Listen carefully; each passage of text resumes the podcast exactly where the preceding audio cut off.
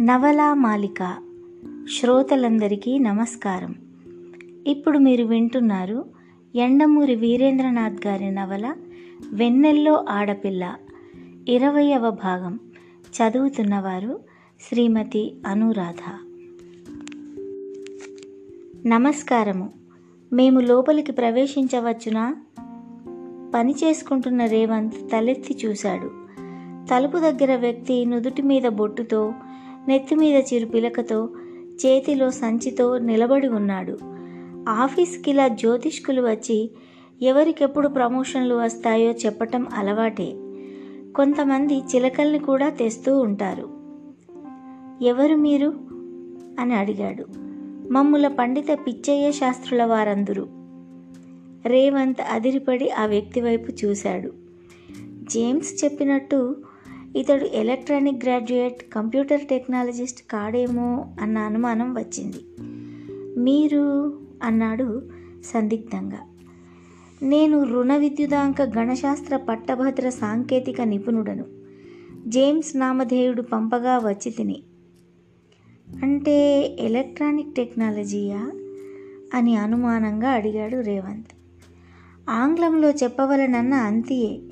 కానీ మా తండ్రి వేదవేద పారంగతుడు. మా తండ్రి గారి తండ్రి పండిత పురుషోత్తముడు. అటువంటి క్షోత్రియ వంశంలో పుట్టిన నేను ఈనాడు ఏదో ఈ ఆంగ్ల భాషను అభ్యసించిన కారణముగా సాంప్రదాయమును వదులుకోలేను. అందుకే నా ఈ వేషధారణ భాషా ఉచ్చారణ. దీన్ని చూసి మీరు బెదరకుండా నా మేధా సంపత్తిని సంశయించక మీ కష్టమును చెప్పుడు. ఒక బాలికను నేను ప్రేమించి తిని ఆమె మెదడు ఒక అనుగణాంక పెట్టె. ఆమె ఇంటి శబ్దగ్రహణ యంత్ర సంఖ్యను కనుగొనవలను అన్నాడు రేవంత్. ఇంతలో ఫోన్ రోగింది. రేవంత్ కన్నా ముందే అతడు ఎత్తుకున్నాడు ఫోన్ని.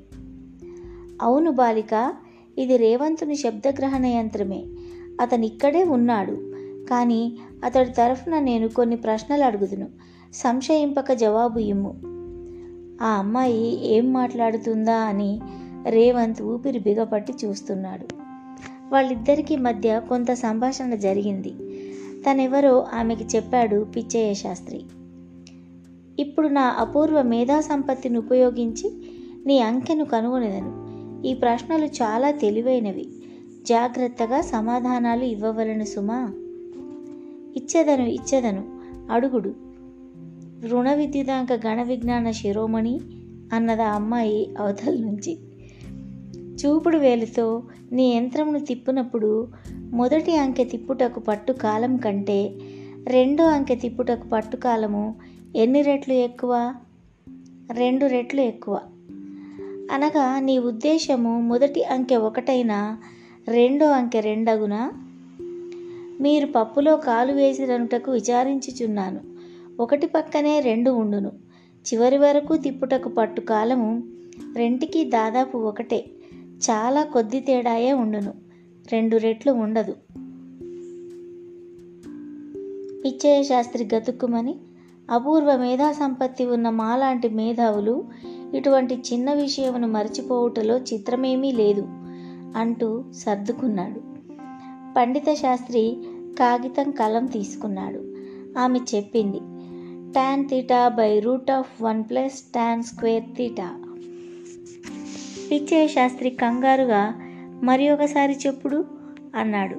ఆమె చెప్పింది. చెప్పి తీటా ఎలా కనుక్కోవాలో వివరించినది. పిచ్చయ్య శాస్త్రి ఆమె మాట్లాడటం పూర్తి చేసి ఫోన్ పెట్టేసి రేవంత్ వైపు తిరిగి తెలిసినది తెలిసినది అన్నాడు. రేవంత్ విసుగ్గా ఏమి తెలిసినది? ఏమి తెలిసినది? అన్నాడు. ప్రేమికుడా ఈ బాలిక ఫోన్ సంఖ్య తెలుసుకోవాలనన్నా నువ్వు మన పెద్ద బజారు నాలుగు దారుల కూడలి వద్దనున్న నెహ్రూ బొమ్మ దగ్గరకు పోవలను. పోయి ఏమి చేయవలను? పావురమును ఎగురవేయు నెహ్రూ గారి కుడి చెయ్యి ఆయన శరీరమునకు ఎంత కోణములో ఉన్నదో కనుగొనవలను. ఏడ్చినట్టున్నది. అలనాడు రాజకుమారులు ప్రేమకై సప్త సముద్రములు దాటినారు. నీవీ మాత్రము చేయలేవా రేవంత్ ఆలోచనలో పడ్డాడు. జేమ్స్ ప్రోత్స ప్రోత్సహిస్తున్నట్టు చూశాడు. రేవంత్ కొద్దిగా తటపటాయించి సరే అన్నాడు. ఆ రాత్రి పదకొండింటికి అతడు జేమ్స్ నల్లబట్టలు వేసుకొని నెహ్రూ విగ్రహం వద్దకు చేరుకున్నారు. అనుకున్నంత సులభంగా కాలేదు పని. టేబుల్ పట్టుకొని కొలుస్తుంటే బీట్ కానిస్టేబుల్ పట్టుకున్నాడు. తాము అరేబియా దేశస్థులం కామని శిల్పాలను స్మగ్లింగ్ చేసేవాళ్ళం అసలే కామని ఎంత చెప్పినా వినలేదు. సర్వే డిపార్ట్మెంట్ వాళ్ళము అని చెప్పారు. కానీ అర్ధరాత్రి ఆ డిపార్ట్మెంట్ వాళ్ళు ఎందుకు పనిచేస్తారని ఎదురు ప్రశ్న వేశాడు పోలీసు. కొద్దిగా తెలివితేటలు ఉన్నవాడిలా కనపడ్డాడు అతడు. పొరపాటున పోలీస్ డిపార్ట్మెంట్లోకి వచ్చినట్టున్నాడు. అతడికి పది రూపాయలు ఇచ్చి తప్పించుకునేసరికి తల ప్రాణం తోకకి వచ్చింది. చివరికి ఆ కోణం ఎంతో కనుక్కొని ఆ రాత్రికి రాత్రి పిచ్చయ్య శాస్త్రి గారి ఇంటికి బయలుదేరారు. రాత్రంతా నిద్ర లేనట్టు ఆయన కళ్ళు ఎర్రగా ఉన్నాయి.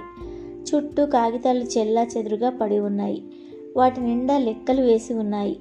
వైర్లు క్యాలిక్యులేటర్లు ఎలక్ట్రానిక్ ఇన్స్ట్రుమెంట్లు చుట్టూ ఉన్నాయి. ఆ అమ్మాయి చెప్పిన దాని మీద ఈయన ఇన్ని లెక్కలు వేసి ఉంటాడని అనుకున్నాడు రేవంత్. నెహ్రూ గారి చెయ్యి ఎనభై ఎనిమిది డిగ్రీలతో పైకి లేచి ఉన్నది. దీనిని బట్టి ఏమి తెలియచున్నది? అని అడిగాడు రేవంత్. పిచ్చయ్య శాస్త్రి కాగితం మీద వేశాడు.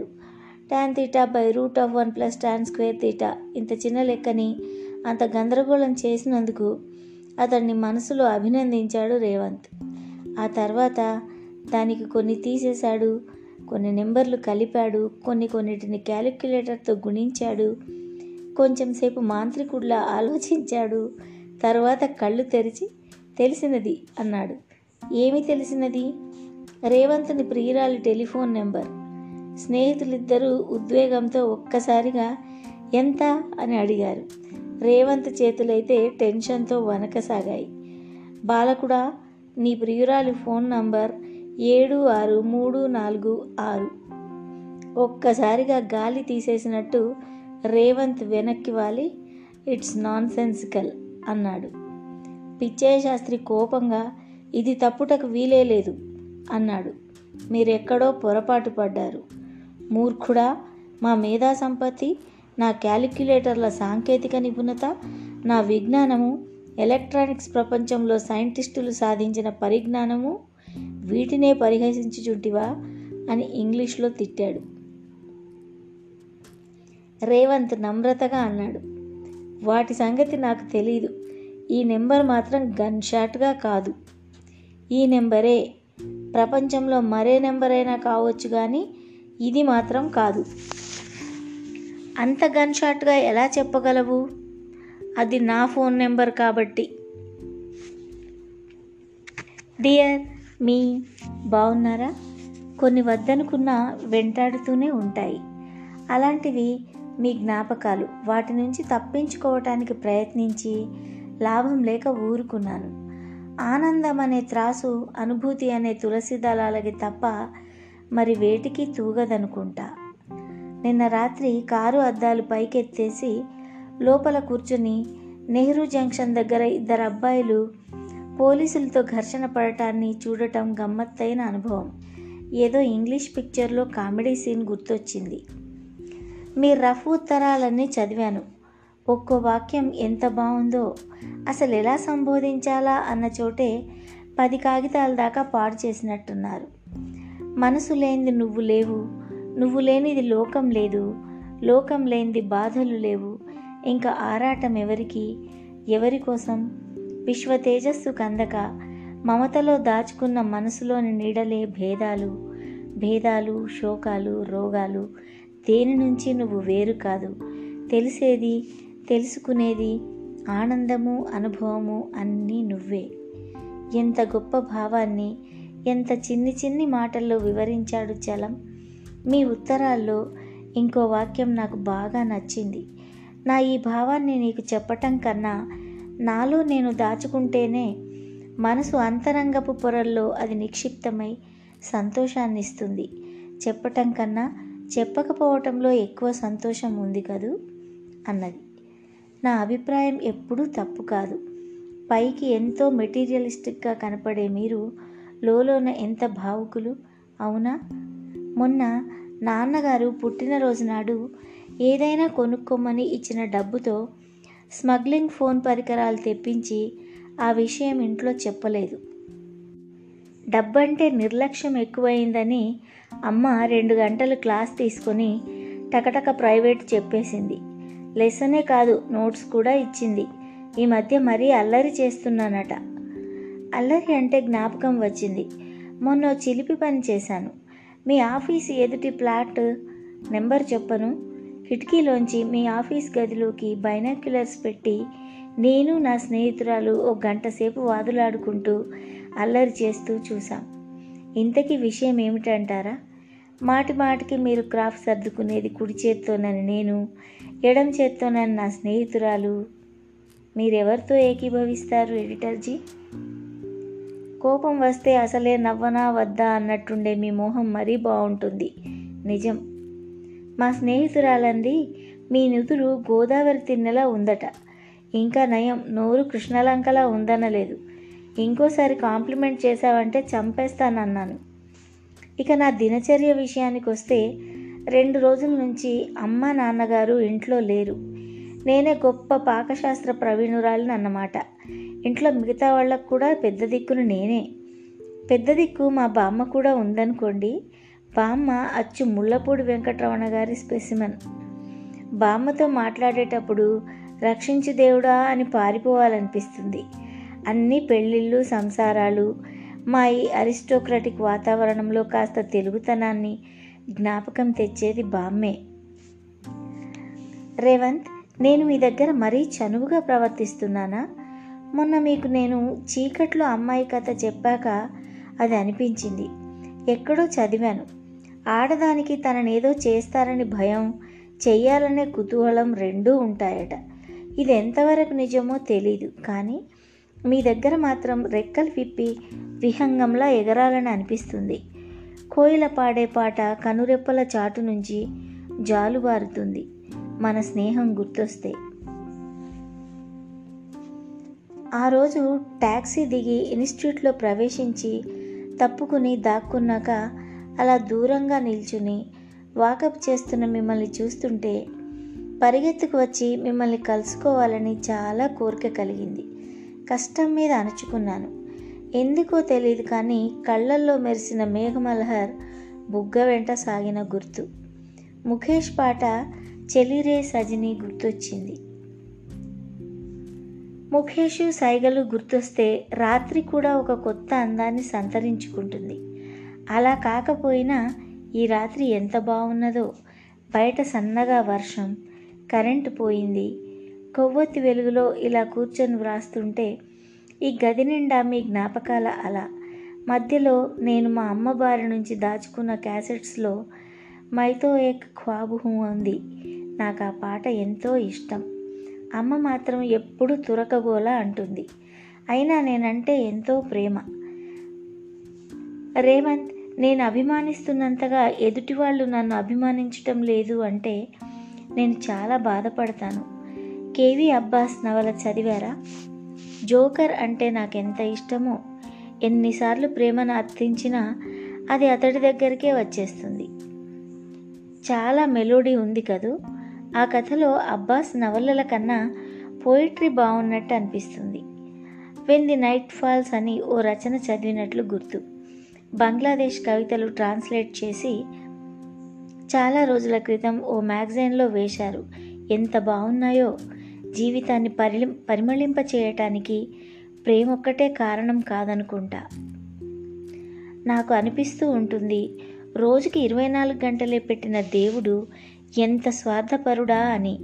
పుస్తకాలు కవిత్వము చిత్రలేఖనం సైన్స్ మెహదీ హసన్ పాట కోనసీమలో కొబ్బరాకు కదలిక ఇంత చిన్న జీవితంలో ఎంతని ఆస్వాదించుకొనగలం? ప్రతి ఫీల్డు అఘాతమే కొద్దిగా రుచి చూసేసరికి జీవితంలో చాలా భాగం గడిచిపోతుంది.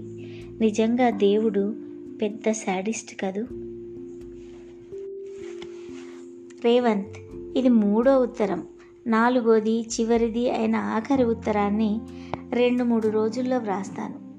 మీరు వ్రాసి నాకు ఇవ్వటానికి సిగ్గేసి చింపేసి చెత్తబుట్టలో పారేసిన ఉత్తరంలో ఒక్క వాక్యం ఇక్కడ వ్రాసి ఈ ఉత్తరాన్ని ముగిస్తాను.